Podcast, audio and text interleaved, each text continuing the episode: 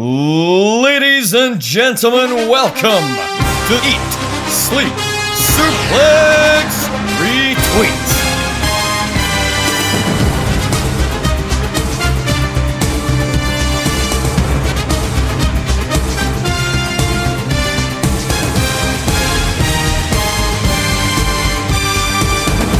Hello, everyone. You're back listening to Saturday Draft Live. It is the WrestleMania to SummerSlam season, as it always is. But by looking at last year's table during this season and this year's table for this season, we may as well start calling it the Jack Graham season. Because there's only one outcome when it comes to this season, and Jack Graham is on top. I am Jack Graham. I'm your host for the day. I am joined by Scott McLeod. Scott, how are we doing? Hello, Jack. Yeah, as I mentioned in our group chat, this is just the this has become the Tory season, isn't it? You know, Jack's gonna come on here every time he's on through the season talking about things being strong and stable and you know how he's leading us forward. And then we can all hope that come the end of the season that he doesn't have enough points for the majority and loses his lead. Political references from like what five years ago it feels like. What was, what was, what was it I can say here? Something like Saturday Draft Live is better together, and if we all if we all band together and, and co- course Jack through this season, I think that's that's be, it's the best outcome for everybody. But I, di- I digress. I digress. We, we move on. We you obviously you listen on Spotify, iTunes, and wherever you get a podcast, just search for Suplex Retweet on Twitter, Facebook, our community page, got the website too, got our YouTube page. We're all over the place. Check us out. We're going to get down into the nitty gritty. And Scott, we have a new SmackDown Women's Champion, Ronda Rousey. She is third place on 15 points. I believe uh, she's in G- G- G- Gary's team, I think. And obviously, two won the title at uh, WrestleMania Backlash, defended the title against Raquel Gonzalez last night. A good beat for Ronda Rousey and Gary. Yeah, I was surprised though to look at the the tables and everything and see that she's not his best performing pick, and she's not even in the I don't believe the top ten of the season overall. But I think it has something to do with uh, her not being Guy's captain. I think he instead put the captaincy on his uh, his first round pick Austin Theory, who is performing well and has just cracked the top ten. But you know, I think honestly, I think going into the season there may be some doubts how long is Ronda going to be around, but I think she's going to be around more full time than some people would have expected. So I think Gary's probably wishing he did put the captaincy on her, you know, with a you know, two big title wins in the same week, which uh, captaincy on, he'd be moving up a bit because he's not looking so good in the overall table. Uh, also, he got but he got that second win over one of your female picks, and Raquel Rodriguez. Jack, uh, those two female picks that you got from NXT are not really working out for you, are they? No, it's it's it's, it's, it's been a, a, a damp squid right now with my with my female picks, unfortunately. But Raquel could potentially be a slow burner, but obviously, if, if the guy ends up showing up in AEW in the next couple of weeks, then I would I would take that. But who knows? Who who knows? But someone a a, a, a, female pick, so to speak, in the tag team realm, it's doing well for Ryan Delicious captain Sasha Banks and Naomi, 16 points. They defended their women's tag titles on uh, last night against Natalya and uh, Shayna Baszler, obviously Ryan's captains, are doing very well for him. They're third overall with 39 points, picking up 16 this week. This seems to be a very good tag team get here. Yeah, I remember talking on Central. I was a bit uh, confused as to why like they weren't having their, their title match on like uh, WrestleMania Backlash and everything. And it's only their second defense of the season so far. They also got a, a title win over uh, Rhea Ripley and Liv Morgan shortly before they imploded. But you know, they might not always like wrestle in tag matches. Sometimes they just need, to get appearance points if they appear together. But you know, I said before that they they like the, they care about the tag team titles when Sasha has them. And so far, you know, they're being booked strong as tag team champions. However, how many more of these successful defenses they'll have, I don't know because you know, the, on the main roster, the women's tag division is fairly thin. I think the the, the, the, the looking at a glass half full kind of thing for Ryan there is that there's really no one you can see taking the belts off of them to the now because there's it's it's it is a mess the women's tag team division right now. So I think that they if they appear and just kind of wrestle like makeshift tag teams, I guess that can only be a good thing for, for Ryan. But we need need to wait and see what happens with that. But number one number one for the week is Stevens captain Cody Rhodes, obviously beating Seth Rollins at WrestleMania Backlash and then getting a DQ victory in a title match against Austin Theory on Raw has helped Stephen No End here with 22 points. It's catapulted Cody Rhodes up to second place overall on the table with 48 points. I've, and again, a good a good get for, for, for Stephen Wilson as the kind of the, the, the, the top baby face on Raw, so to speak. Mm-hmm. Yeah, that's also Cody being the top babyface. Stephen's never been the top babyface in anything in his life. but, but, yeah, the pay per view win is he probably should have obviously beat uh, Seth. And then remember when the, the match was announced just out of the blue on, on social media for him v Austin Theory for the title. A lot of us were kind of you know waiting to see what happens. But you know if people aren't familiar, even if it's by DQ, which means you don't win the title, a title match win is still a title match win, so the points are still the same, even if he didn't walk out with the title. So that really helped Stephen with, uh, with Cody Rhodes. Unfortunately, didn't do Gary much good with his captain losing a title match, which is probably why he's still fairly uh, well, which is why he still is in the position he is despite Ronda performing so well.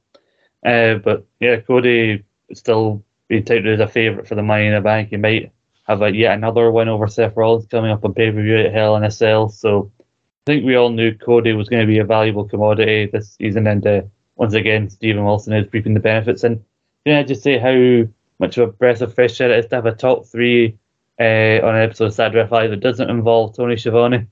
I think it's the first time this season, maybe that that, that happened. Yeah, because I think he, he, only had he appeared on Dynamite, also in your commentary desk, and he only had two interviews instead of like three or whatever. be interviewed on Rampage as well. But also the the WWE pay per view did help out a lot there. That uh, he wouldn't be in the top three, but he is he is still sitting pretty at the top of the table on fifty two points, which is uh, helping me greatly so much. What what a first round pick. You know, it's it's, fan, it's fantastic. But I'll, I'll, I'll, need I'll need to stop talking myself. I've got a table to kind of go through here.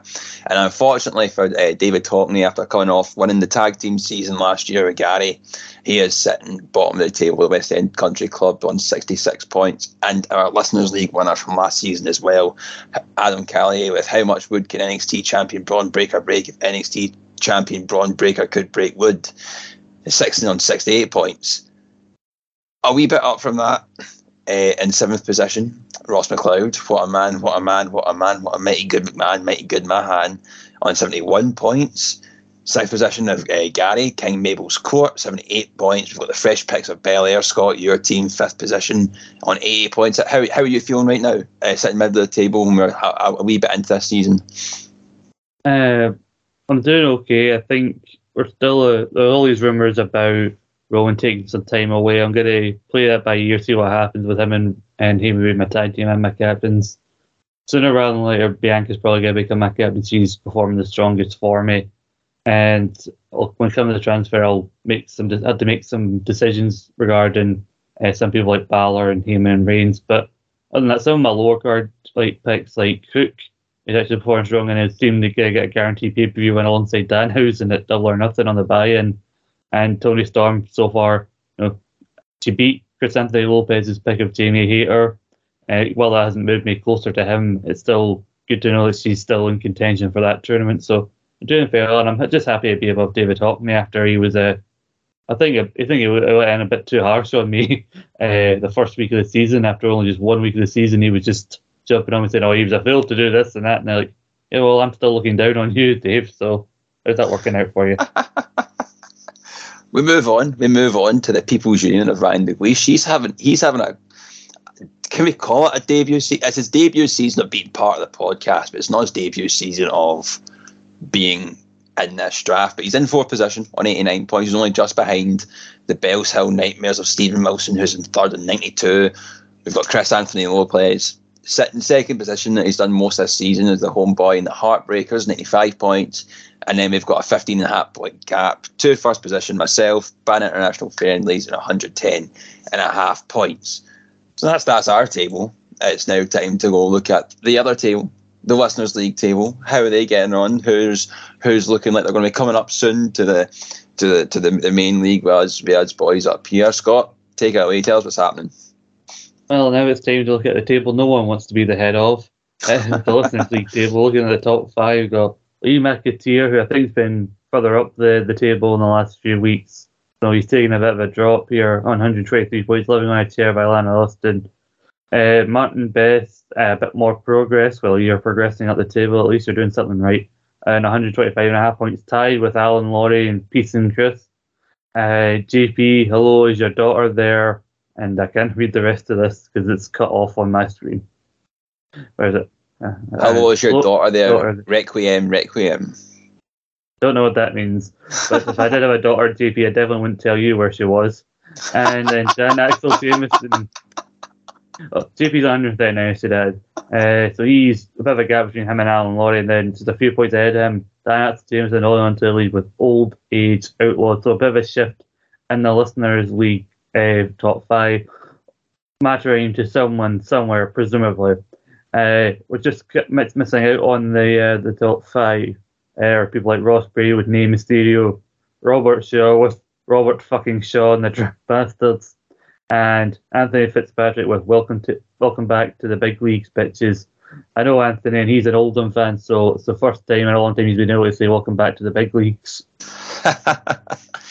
Very good, excellent, excellent. Uh, I, think this is going to be a relatively short episode, I think, for us. But I will, I will have, I will bring up a topic of conversation that uh, we'll look at uh, before we before we sign off, Scott. I want to look at the top five newcomers for this season, and we can just speak quickly just about this because some, some of the some some of the people may may come as not as a surprise as to who's doing well, and some maybe maybe well, particularly two that are in there. But we'll, we'll go on. Uh, fifth for the kind of top five newcomers. We're looking at their points. We've got 14 points overall this season. It's the Blackpool Combat Club. It's Bryan Danielson and Jon Moxley and Adam's team.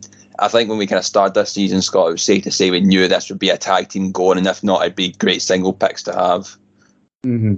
Yeah, it, it, varies from week to week because sometimes they, will perform in a singles match, and now they're kind of a trio with Will So even when they're teaming with him, still uh, tag points for, for Adam.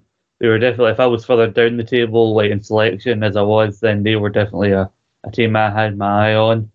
So definitely performing strong so far. They're kind of getting into a thing with the Jericho Appreciation Society.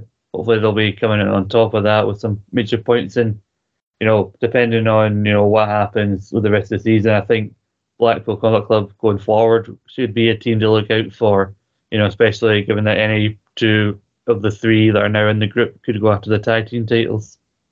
Absolutely, something. We, we, it could be someone to look out for in the transfer window as well when that comes, which which could be a an interesting time. But we do have our TNT champion Scorpio Sky successful defence yesterday uh, on Rampage against Kaz Kazarian, going up, uh, stabbing his former tag team partner in the back, and it is part of David Hockney's team.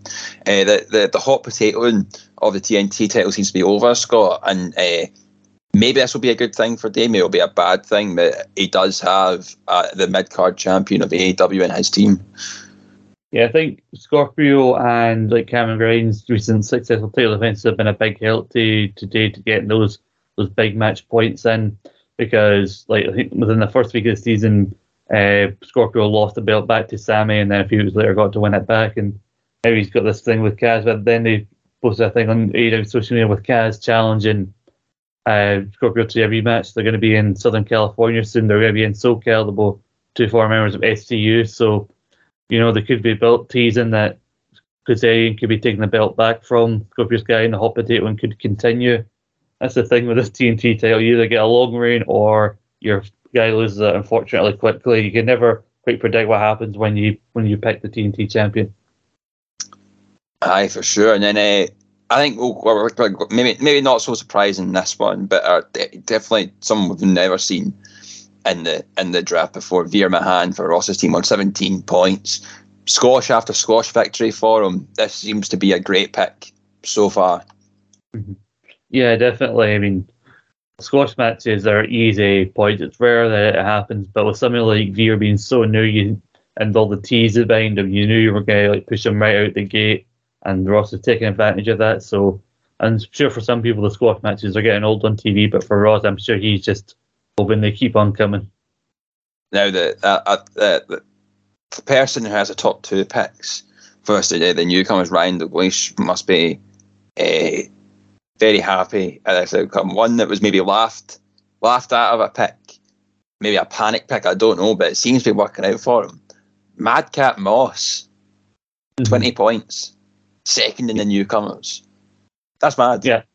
Oh, yeah, I think there's a reason that this guy was a newcomer because I don't think before anyone was mad enough to, to pick him. But I think you got to look at the context. Obviously, you got to look at the pay per views that just followed the end of the previous season and how that's going to lead to the direction of people going forward in the season that you're picking for when you're putting together a team. And I think the fallout from WrestleMania and then obviously we, we the teased the breakout which then followed on SmackDown. Also, we were closest before SmackDown, so I think Ryan could see that a split was coming, as many of us probably did, and that Madcap would maybe benefit from it. And you know, Madcap got the win on got the win of WrestleMania Backlash, and you know he got taken out, but it seems all kayfabe when he got taken out by Corbin. So he may have miss a week or two, but he could be back. I mean, I don't think he'll be pushed as a megastar this season on SmackDown, but he is for one of the lists, one of the later rounds. He's performing as strong as could be for, for Ryan at this stage.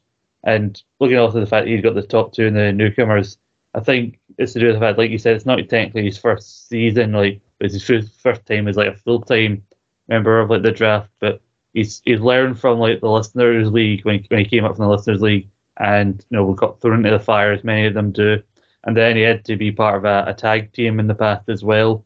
So he's also taking those lessons and he's clearly learning from them.